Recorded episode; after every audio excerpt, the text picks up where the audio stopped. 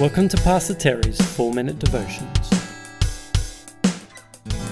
Bite sized, biblical, Christ centered messages to bring light to your day.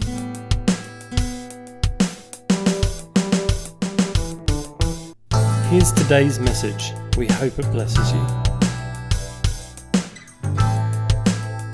The perfect Christian. Recently, I've realized how easily I seem to fall short of God's best. I don't think I'm sinning more. In fact, by God's grace, I believe He's changed me in profound ways since the day I put my trust in Him. But I feel like I'm more aware of ways that I still need to change. An unclean thought in my mind, a, a critical word on my lips. My conscience still stings me when these things happen. I see my impurities more clearly and I don't like them. Perhaps this is part of the struggle Paul described in Romans chapter 7. So I find this law at work. Although I want to do good, evil is right there with me. For in my inner being I delight in God's law, but I see another law at work in me, waging war against the law of my mind and making me a prisoner of the law of sin at work within me. What a wretched man I am! Who will rescue me from this body that is subject to death? Well, Paul went on to write that the only hope he had for freedom and continual change towards Christ likeness was Jesus Christ himself. Thanks be to God, he writes, who delivers me through Jesus Christ our Lord. That's in Romans 7:25.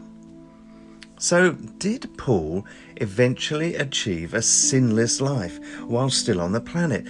Sinless perfection? I don't think so. To live a life without any wrongdoing this side of eternity feels impossible to me, too difficult to attain. So, when we read Jesus' words in the middle of the Sermon on the Mount at the end of chapter 5, we can be forgiven for feeling confused, perhaps, discouraged even.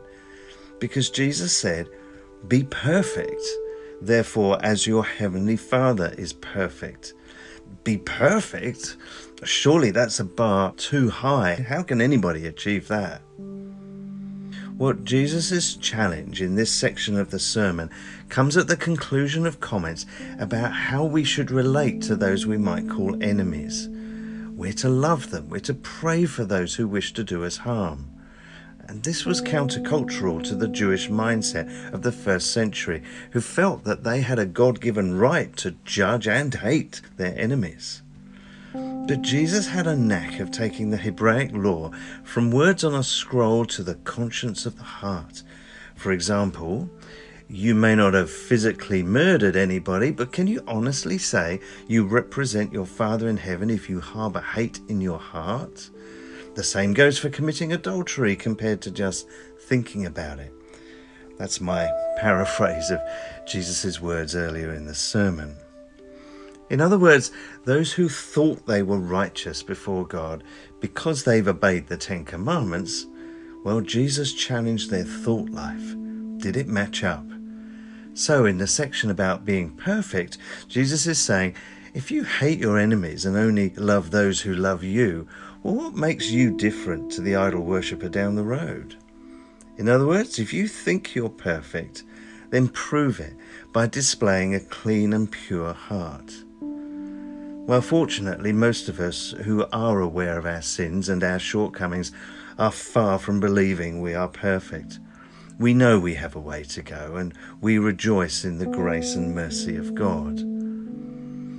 So, to the self righteous, Jesus said, you think you're perfect? Well, this is what perfection looks like. Your inner integrity needs to match what you believe is on the outside. Seek to be that. And when you realize you're not there, well, call out to the Father for his help. And then to the sinner saved by grace, he says, Blessed are the poor in spirit. They know they need God. The kingdom of heaven belongs to you.